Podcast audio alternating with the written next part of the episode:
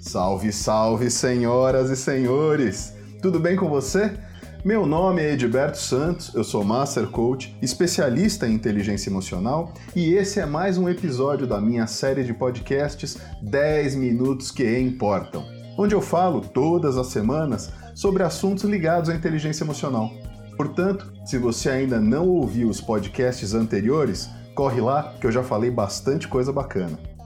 Bom, o assunto hoje é controle emocional. Então, solta a vinheta. Uh, we have had some technical problems. Wow!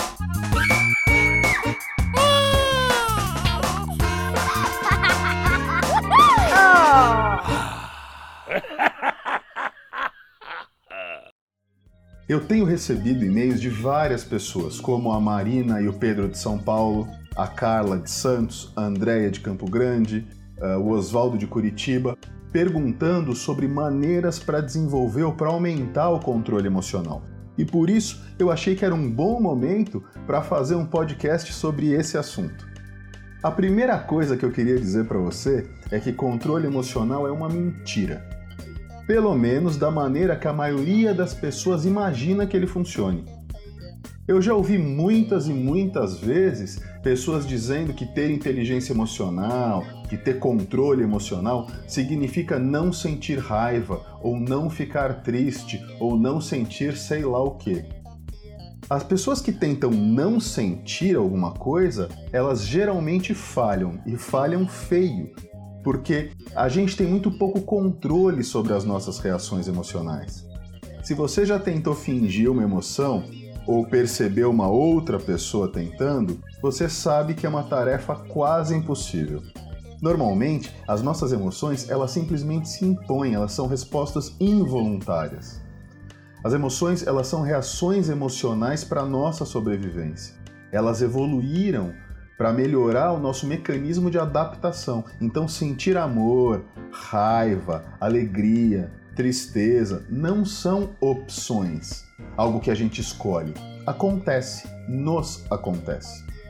É difícil, para não dizer impossível, não ter vergonha, por exemplo, quando a gente age de uma maneira que a gente considera inadequada, como cometer uma gafe aí na frente de todo mundo, quando tem um monte de gente. Então, dar um tchauzinho para uma pessoa que estava cumprimentando alguém que estava atrás de você, sabe aquela pessoa cumprimenta, dá o tchau, você dá o tchauzinho todo, todo feliz e aí não era para você o tchau, era para outra pessoa. Isso deixa a gente super constrangido. Tropeçar no meio do shopping, falar uma besteira em público, e ainda mais difícil do que não ter vergonha é não ficar, por exemplo, com aquela vermelhidão no rosto quando a gente passa por uma situação desse tipo. Afinal, é uma reação emocional.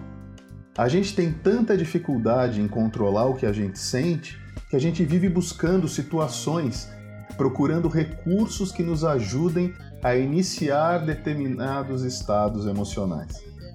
Por que, que a gente vai ao cinema? aos parques de diversão. Por que, que a gente come porcaria? Coisa muito doce, gordurosa, industrializada. Por que, que tem gente que bebe demais, que usa drogas? Justamente para tentar se sentir de uma determinada maneira. As nossas emoções elas são reações ao mundo externo. E mais que isso ainda, na verdade, elas são reações às nossas interpretações internas desse mundo externo. Portanto, tentar não ficar com raiva em uma situação que você interpretou como injusta, ou não ficar irritado ou irritada com alguém que você acha que está sendo grosseiro com você, vai ser uma tarefa praticamente impossível de realizar. Aí o seu chefe acorda de mau humor, lhe chama na sala dele, fala para você meia dúzia de frases que, digamos, poderiam ser ditas de uma maneira mais bacana, e você fica ali engolindo seco, morrendo de raiva, com vontade de pegar o vaso que está em cima da mesa e dar na cabeça dele com o vaso. Então você sai da sala do seu chefe e pensa: é, eu realmente não tenho inteligência emocional mesmo, né? Não consegui me controlar, fiquei morrendo de raiva dele de novo. Eu tenho uma boa e uma má notícia para você. A má é que você muito provavelmente não vai conseguir não ter uma reação emocional a nenhuma das zilhões de situações que você vai se envolver em toda a sua vida. Portanto, esqueça essa estratégia. Você não vai conseguir não ficar triste quando você pensar na saudade que você está sentindo ou vai sentir da sua prima que mudou para a Austrália. Você não vai conseguir não se irritar com alguém que você julga que está sendo mal educado com você. Você não vai conseguir não sentir medo daquela rua escura enquanto imagina todos os perigos que podem estar à espreita. Mas agora vem a notícia boa. Como eu disse, as suas emoções são reações ao ambiente e, muito mais que isso, as suas emoções são reações à sua interpretação do ambiente. Isso quer dizer que as suas emoções não estão reagindo a uma situação, mas sim, isso é importante, a sua interpretação dessa situação. Em outras palavras, mude os seus pensamentos que você vai mudar as suas emoções.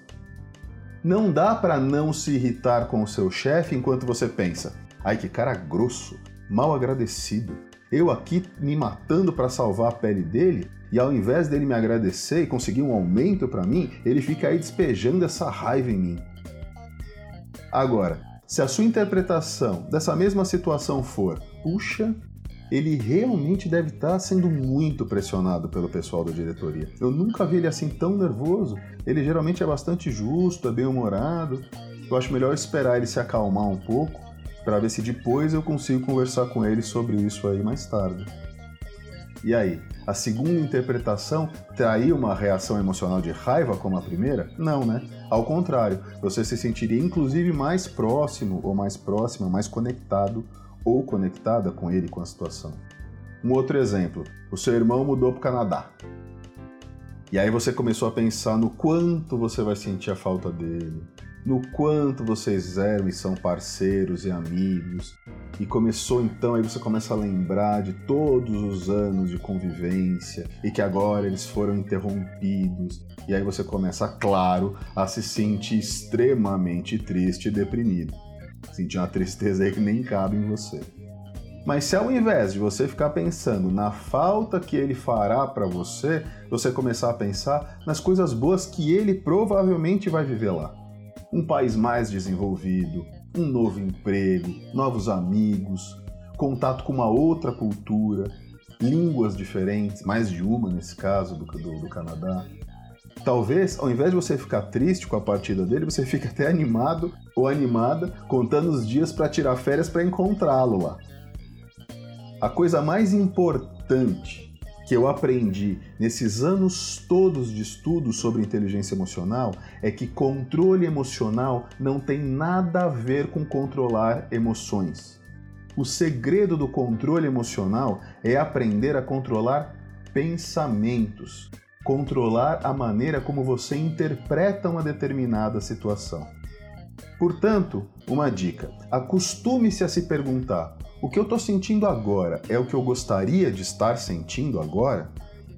E se a resposta for não, você pode se perguntar: tá bom, de que outra maneira melhor que essa eu poderia interpretar essa situação para ser capaz de sentir emoções melhores para mim? Tenta fazer esse exercício umas três ou quatro vezes por dia e depois me escreve contando a sua experiência. Eu tenho certeza que você vai ficar impressionado ou impressionada com o resultado que você vai conseguir em relação ao seu controle emocional fazendo só essas duas perguntinhas nos momentos certos, tá bom? Você pode escrever para contato@mrcoach.com.br. Mr. Coach se escreve M Coach com CH ou você pode entrar em contato através do site mrcoach.com.br. Combinado? Então te encontro no próximo podcast. Tchau.